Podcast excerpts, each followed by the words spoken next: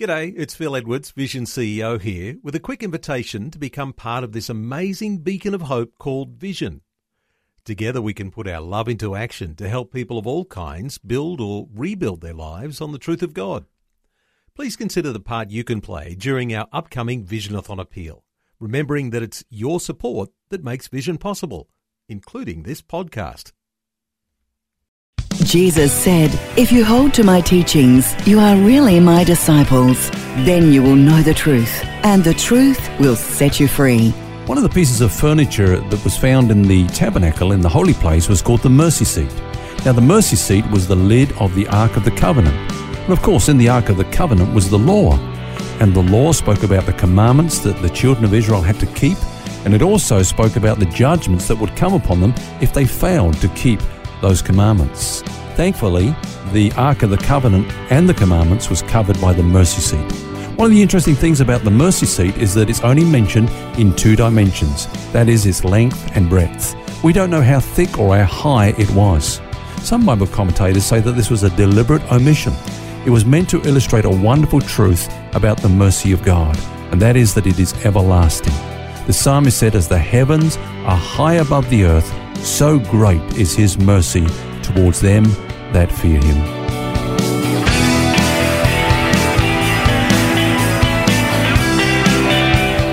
This is Set Free with Ken Legg. And thank you for joining us. It's Phil here along with author and pastor Ken Legg.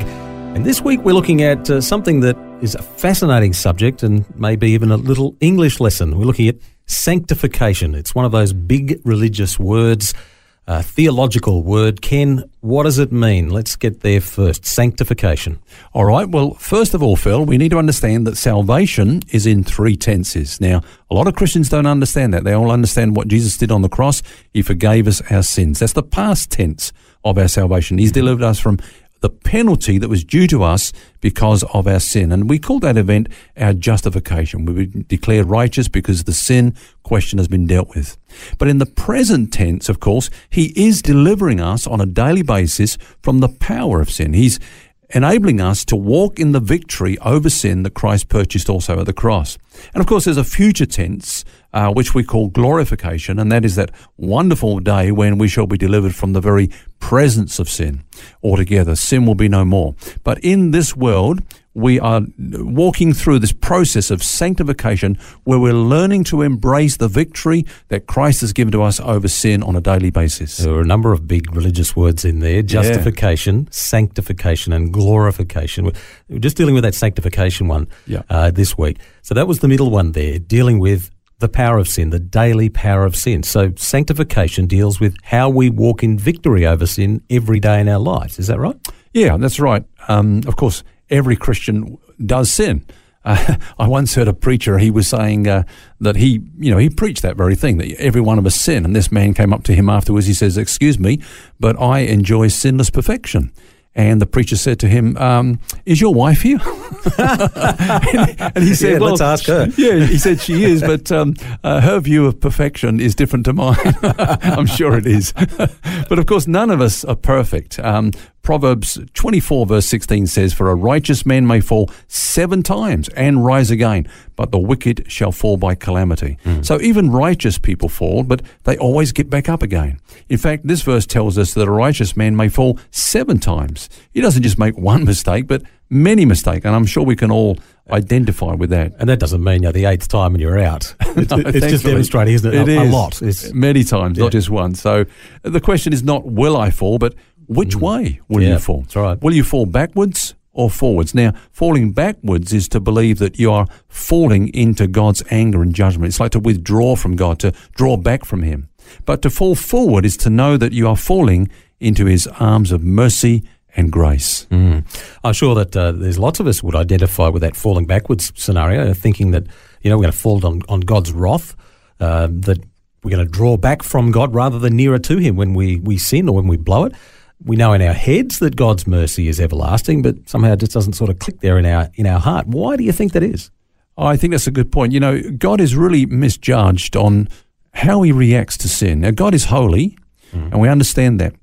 Um, but God also is full of love. Now, when Adam sinned, God had to judge the sin, but he went looking for Adam not so much to judge him, but to talk to him about the fact of the reconciliation and his way of reconciliation. Mm. Um, but of course, Adam assumed that God was coming after him to Get just him. basically wipe him off the planet. Yeah. So what did he do? He ran and hid from God, you know? Uh, but God called him to reconcile him through the blood. You know, then came the unfolding revelation of uh, the shedding of blood, which cleanses us from sin. And Phil, I, I believe that God continues to be misrepresented to people when they're struggling with sin. So, so that some people um, draw back from God. You know, some people got this idea that fear manipulation will keep people out of sin, but actually it doesn't. I wonder if I could just read a, a verse or two from Isaiah chapter 54. Now, let me just explain the context of this Phil. Um, God was referring to the new covenant that was going to come. Okay, he's prophesying or predicting the new covenant. And this is what he said. He said, This is like the waters of Noah to me. For as I have sworn that the waters of Noah would no longer cover the earth, so I have sworn that I would not be angry with you nor rebuke you. For the mountains shall depart and the hills be removed, but my kindness shall not depart, depart from you, nor shall my covenant of peace be removed, says the Lord who has mercy on you. Now, God is promising, in fact, He's covenanting that He won't get angry with us. You know, that we- we've got peace with God, we're reconciled uh, with Him now. So God doesn't get angry when we sin. In fact, He says, Look, I set a bow in the sky as a guarantee that I won't flood the earth again.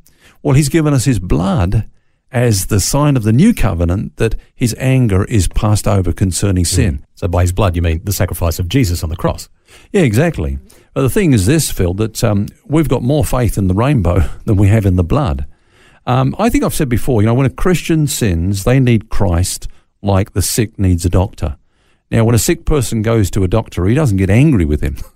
he doesn't attack the patient, but the sickness. And uh, some people think that God gets angry with us because we've sinned. but when you go to the doctor, you recognize you're sick. That's why you've gone. Yeah, exactly. Do you remember, Phil, that time in the wilderness when um, God told Moses to strike the rock Yep. And water, And water came, came out, yep. Now, that, that's a symbol or a picture, if you like, of Christ, our Lamb, being smitten, being judged by God for us, so that we can have the waters of salvation. But then 40 years down the track, he told Moses to speak to the rock, not to strike it. And Moses got angry and whacked it. Do you remember that? Mm. And God said, because of that, you won't enter into the promised land, which I always thought was pretty harsh, you know. But really, what happened is that Moses broke the type. He was he was saying, well, you know, God is still angry with people when they sin. No, he poured out his anger fully on Christ at the cross. So his anger is passed over. We're reconciled to God. Now we're walking through this process of sanctification whereby we're being transformed into the image of Christ. Just coming back to your doctor illustration, uh, thinking about that some more, I love it. If the sick person thought that they were going to get growled at, they wouldn't go to the doctor. I mean, some of us avoid the doctor anyway, but, but then, of course, they become even more sick and they might even die if they don't get that treatment. And that's probably what happens to some Christians when you think about it. Is that what you mean by falling backwards when It really is. we should be falling forwards into God's grace? Yeah, look, I I don't believe that the church has created an environment where people can feel comfortable about confessing to failure. Even though the New Testament actually teaches that this is the norm. You know, the Bible says, confess your trespasses to one another and pray for one another that you may be healed. Uh, you know, you compare that sort of mentality uh, with a recovery group. You know, where somebody goes along and says, "My name is John, and I'm an alcoholic." Everyone says, "Yeah, good on you, John." so Very different. it's culturally unacceptable in, in a recovery group to profess perfection, but it's culturally unacceptable in some legalistic churches or environments to confess to failure. And I guess in that kind of environment, people can, you know, go underground, pretend there's no problem at all and, you know, head in the sand. Yeah, we begin to live deceptively, and uh, deceptive people develop deceptive mechanisms, if you like, you know, pretense wearing masks and so on. But really, the Christian's only defense is Jesus. That's that's the wonder of, and, and, and the, hmm. the, the the glory of the gospel of grace is our only defense is Jesus. The bottom line is we're all going to fall short. We all have fallen short of the glory of God. We are going to stuff it up, so to speak. Which way are we going to fall? Backwards or forwards? exactly backwards, drawing away from God, or falling forwards, hopefully into the mercy and the grace of God.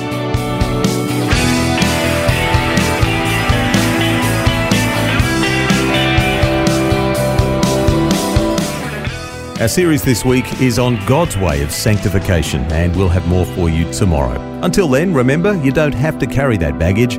God wants you to be set free.